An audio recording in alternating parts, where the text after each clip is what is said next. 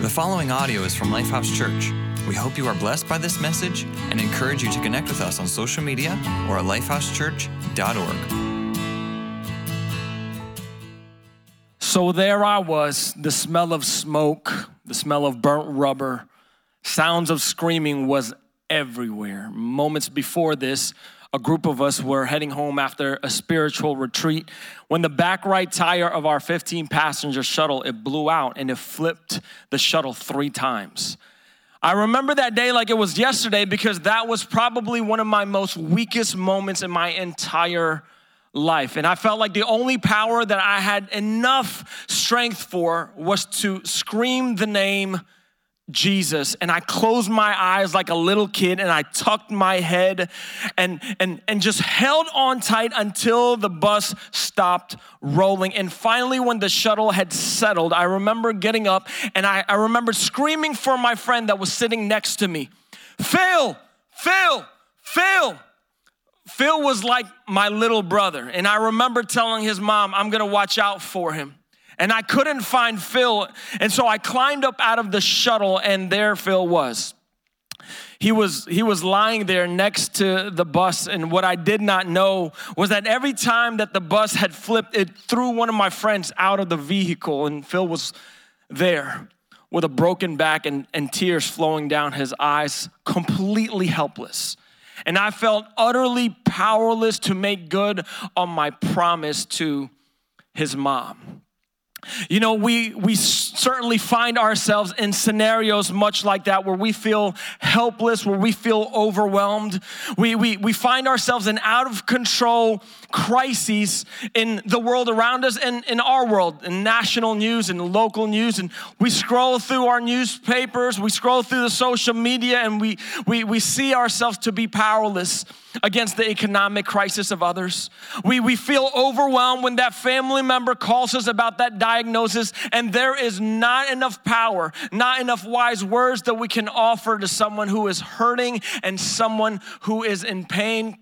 And we want to offer solutions. We want to offer the, the, the, the, fixes to, to the, the crisis in the world around us, but but we find ourselves oftentimes grasping, praying, God, if, if you would just give us enough resources, then we can cut the checks and, and no one has to be back on their rent. Uh, uh, you, you can just give us the, the magic wise words to those who are come to, to those who are dealing with crisis, to those who are dealing with pains, and, and they would be instantly hope filled, instantly comforted. Well, we can have all of the money in our bank account and we can just write the checks and, and we can just have all of the, the medicines that can fix all of those diseases, but yet we find ourselves just, just helpless. Is, is there anything? supernatural that can confront all of the tragic courses of events in our world? Has, has, has has the church just been rendered to some nonprofit relief organization? Have we as, as, as Christians have been rendered to just soup kitchen volunteers? Is there any element to our faith that can intervene in all of the world's helplessness? Before we, we try to tackle solving any of the world's problems, trying to offer a temporary solution to, to all of the crises in the world, we have to come to the realization that the core of all of our problems, the core, the underlying root to all of the world's tragedies and pain is sin. Sin is what fractures our life, it's what fractures our health, it's what sets us on a trajectory of trials and tragedies. It separates us from God. And so, before we, we start to tackle those, those to do lists, before we can start finding out different solutions for, for these problems, the, the thing we have to do first is look at the sad reality of the consequences of, of, of what sin brings to our life. I want you to think about it this way Every person that Jesus healed on earth because of sin got sick again. And the family members had to go through that pain again. Every person, because of sin, that Jesus healed, raised from the dead, eventually died again. And that tragic event, the tragedy, would hit that family, would hit that home, would hit that community again. So, what good are healings? What good are miracles? What good is life itself if it does not have a much more greater, a much more long lasting impact? The, these trials, these tragedies can, can have us feeling so powerless where we just remain silent. The, the Apostle Paul, the Apostle Paul was an individual who, who endured much, who put up with much. He put up with pain, he put up with persecution, he put up with tragedies, he put up with opposition just to tell the people of Thessalonica about Jesus. And this is what he, he says in First Thessalonians chapter 2. It says, You know how badly we have been treated at Philippi just before we came to you and how much we suffered there. You know how bad it was for us before we got here, but but hear this. Yet our God gave us courage to declare the good news to you boldly in spite of great opposition. And, and when we got there, we still experienced this kind of opposition. So you can see we, we, we were not preaching with any deceit or impure motives or trickery for we speak as messengers approved by God to be entrusted with the good news. Our purpose, Paul knew he had a purpose. Our purpose is to, watch this, please God, not people. He alone examines the motives of our hearts. Never once do we try to win with flattery, as, as you well know. And God is our witness that we were not pretending to be your friends just to get your money. As for human praise, we have never sought from you or anyone else. As apostles of Christ, we certainly had a right to make demands of you, but instead, we were like children among you. Maybe you're asking yourself, why in the world would Paul want to endure that? He willingly experienced pain, willingly put himself on a trajectory where there was tragedies around him. Why in the world would Paul want to experience such opposition? It's, it's because Paul had a different perspective on pain. Paul knew his purpose, and therefore he knew that pain also had to have a purpose. And, and Paul lived, he preached, and he wrote in such a way to encourage the church. Don't lose your urgency. Don't allow your confidence, your, your, your, your urgency to fade away. For those of you that, that, that are believing this good news, the gospel, you know that the tragedies in this world they're merely temporary. And so Paul had a perspective on tragedy because of his purpose. He knew that pain wasn't a, pun- a punishment from God, but rather it was something that God allowed him to use as a platform to deliver this message. He says, Look, the, the end of the time is, is, is coming, and you know how this thing is gonna, gonna play out. And he, he reads, he says this in, in chapter 5. It says, Now, brothers, about times and dates we do not need to write to you for you know very well that the day of the Lord will come like a thief in the night. So, what do we do with this message? How do we respond? Do, do we just throw our hands up in the air and feel like we're just trapped in tragedy and just feel like we, we should just live silent? Or, or is there another reason for why we are here? Is there another thing that, that, that God wants to display in the midst of the devastation, in the midst of the despair? Paul lived in such a way that allowed him to stay the course despite crushing experiences in his ministry. So, what allows us to endure to the end? See, if we applied how Paul lived, it would literally transform our lives. And, and the challenge for us is this that we must live sent. We have to live sent. Paul, as he's penning out this letter to the Thessalonians, he, he, he considers himself, I am a messenger of God. This is, this is my purpose is to please God. I am a messenger of God sent here to deliver to you this gospel, this message, the good news. And, and then later on, he, he, he calls himself an apostle of Christ. An apostle of Christ, that word apostle in the original text means one sent on a mission. He was literally a man on a mission, but he wasn't sent by just anyone. He wasn't sent by Jay. He wasn't sent by Pastor Patrick. He says, I have been sent on mission by Jesus to be a messenger with this message of good news. Therefore, I cannot be silent. I have a purpose, and my purpose is to be sent to this environment, sent to you, Thessalonica, with this mission to deliver to you this message. That means that because I have a purpose, whatever pain I, I go through doesn't remove the purpose for me. I had purpose before I got here. Just because I'm experiencing opposition, because I've got purpose, it doesn't matter if I don't experience opposition or I do experience opposition. I've got a mission. Wouldn't we all desire to, to live lives that way? Where we, we look at the tragedies and we experience the pains in this world and we don't feel so utterly helpless like, God, did you just make some weird accident? but rather we start looking at it like, I have a purpose for, for, for me being in this environment. There is an assignment for me to accomplish right here. But oftentimes, rather than we living with a mission, we, we very often will live lives that are meaningless. Where as much as we want to have this superpower to just solve the world's problems, like we're one of the Avengers, we, we end up just settling for just being average. And, and rather than living sent, we live separated. It's because of the sin nature inside all of us that literally causes us to be separated from our purpose, separated from our mission, and watch this separated from our sender, separated from God and all things good. And it puts us on a trajectory of tragedy, trials, defeat, and forever death.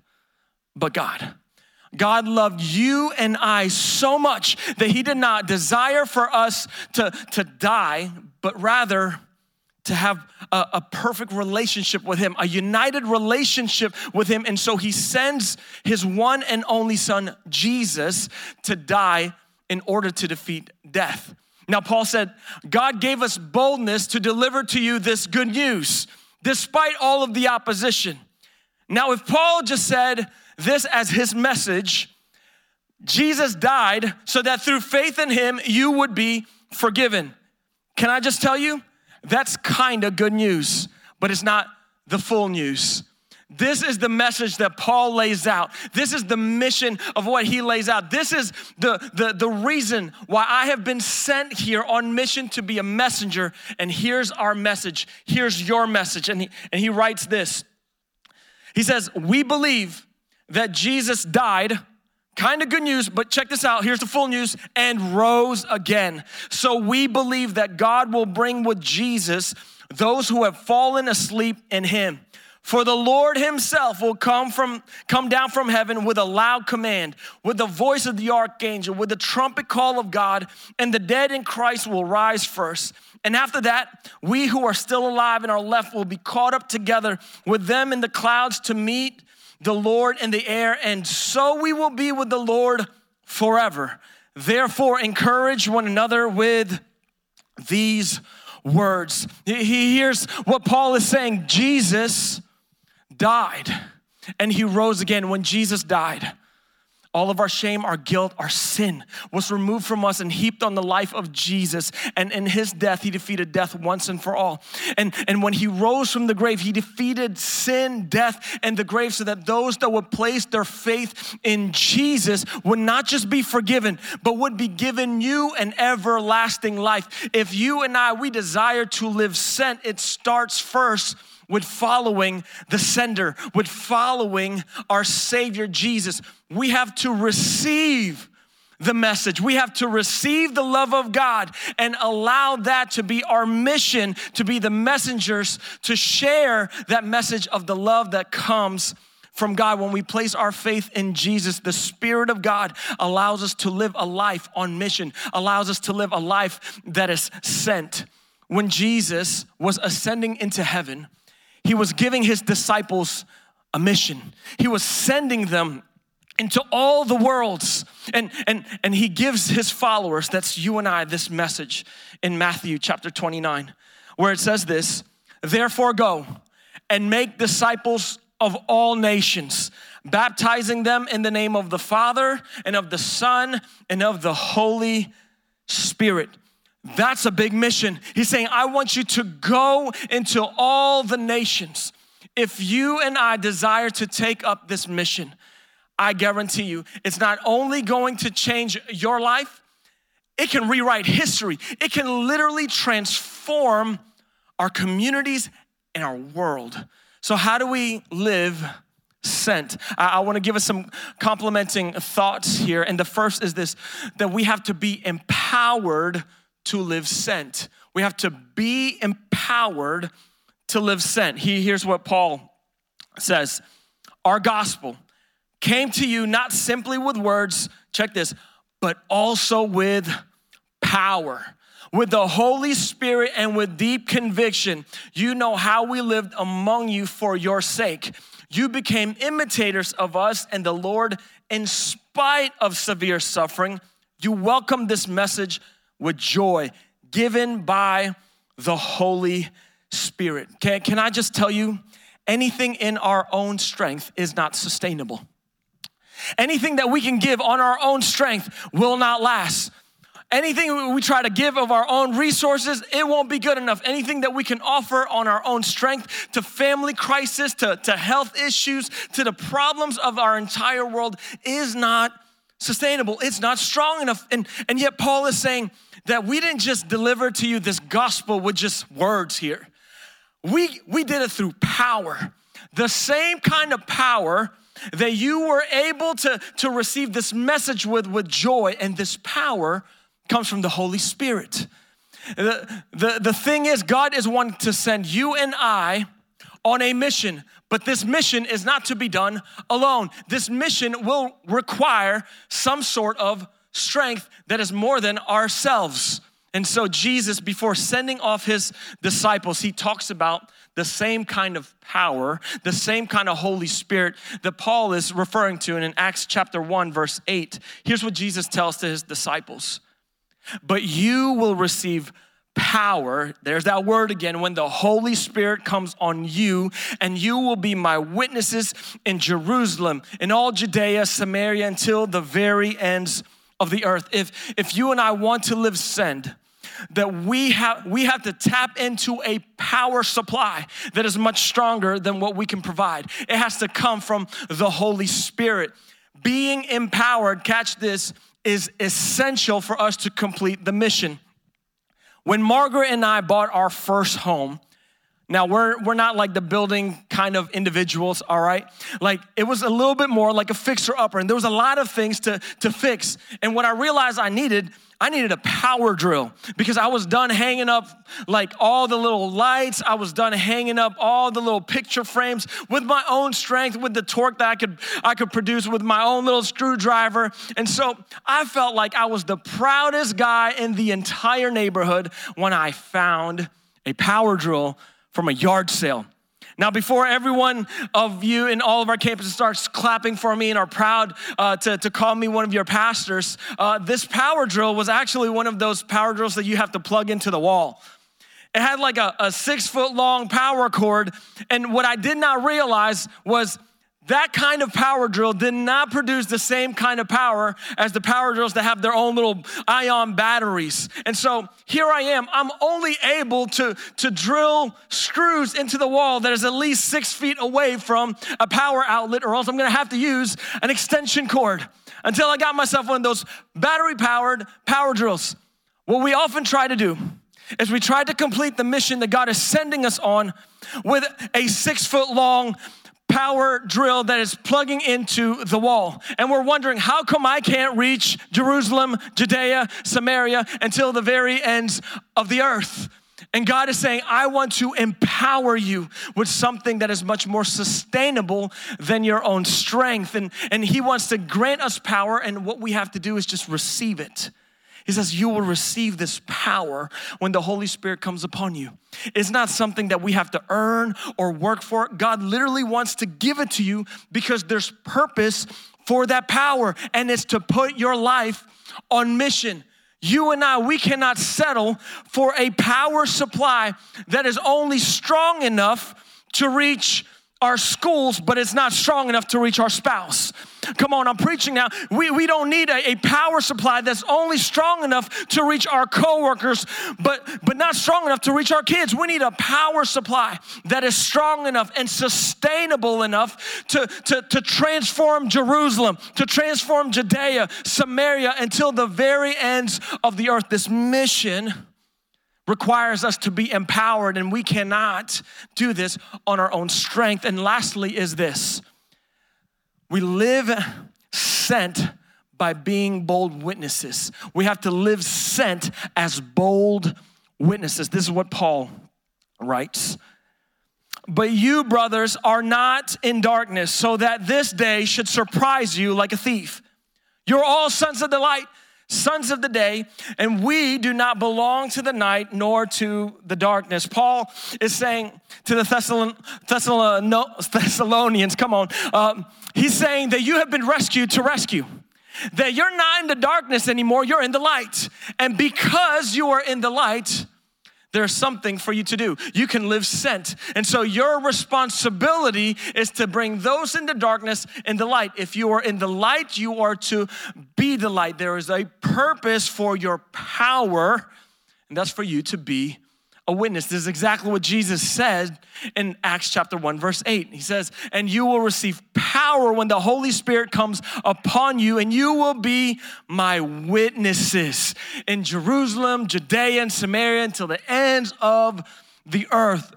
There is a purpose for you being empowered, and that is to be a bold witnesses right where you are at. Now, the, the dictionary defines a witness as someone who has seen something someone who has heard something. Uh, a witness is an individual who furnishes evidence. I, I'm gonna furnish you some evidence by telling you and testifying to you what I have seen and what I have heard. It's a person that's able to say, Yes, I know this is truth. Now, in common law, a witness would, would put their hand on the Bible and, and they would swear to tell the truth, the whole truth, and nothing but the truth.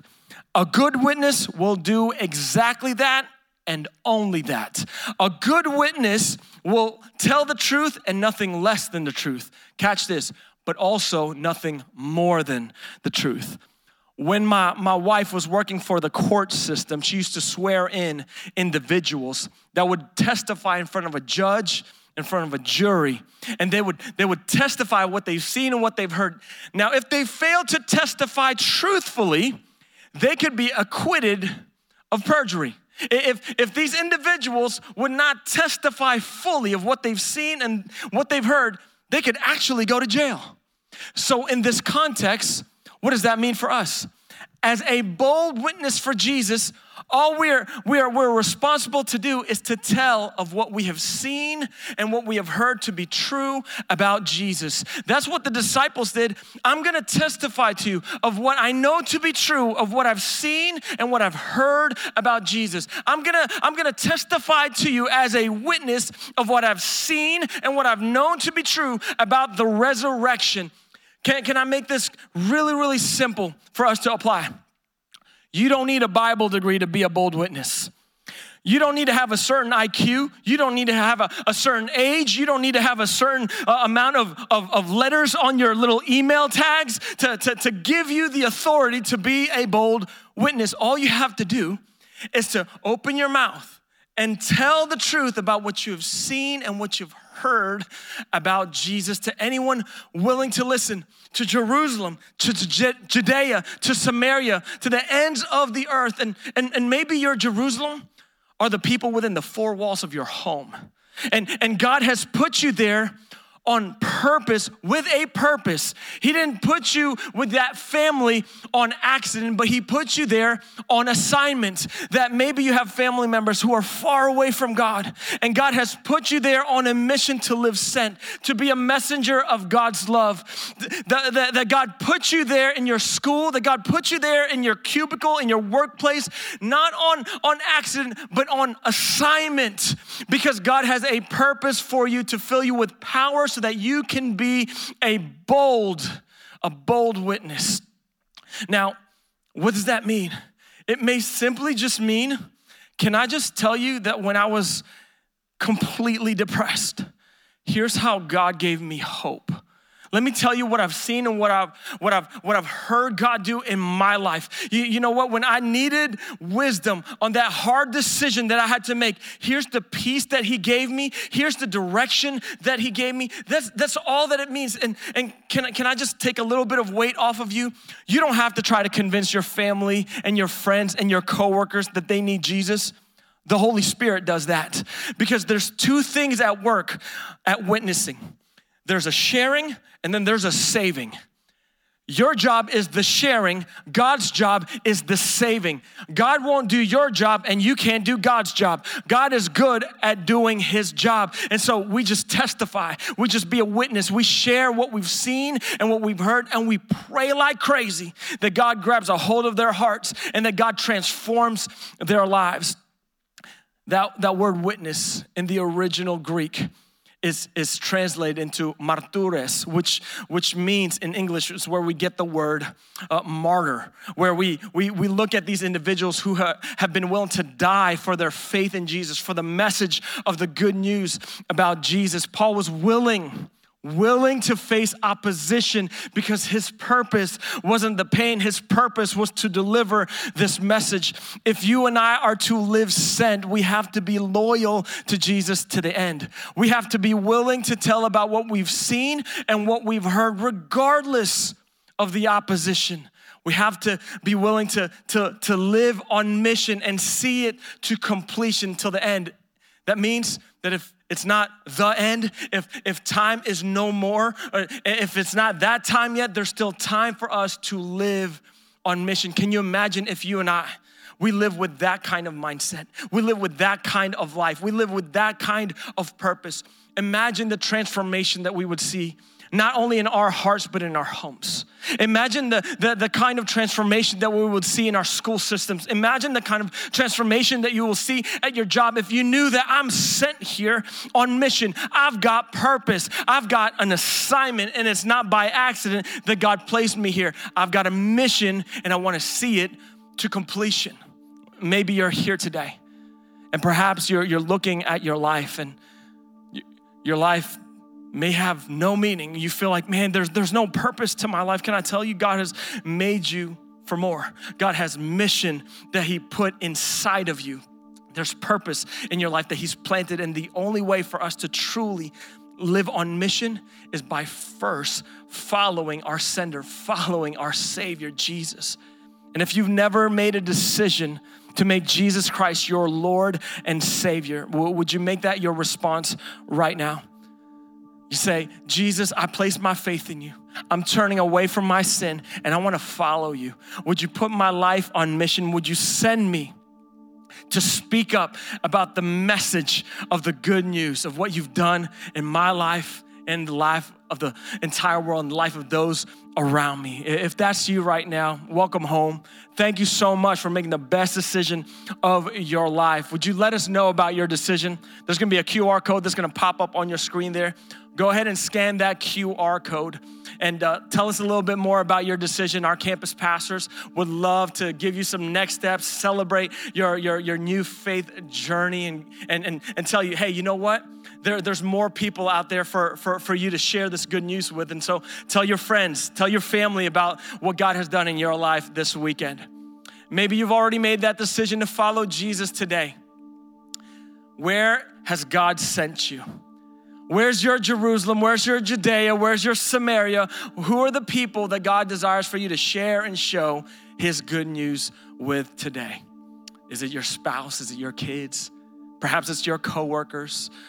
Maybe you're, you're ready to take that step and saying, hey, I want to get involved in how Lifehouse is, is sharing and showing this good news with. I want to live a life on mission, and, and you want to be a part of our outreach initiatives. After the service, I want to invite you to visit us at Next Steps. Our, our, our team would love to give you some next steps, but your, your, your mission is to be that messenger. So we cannot stay silent, but we have to be bold witnesses.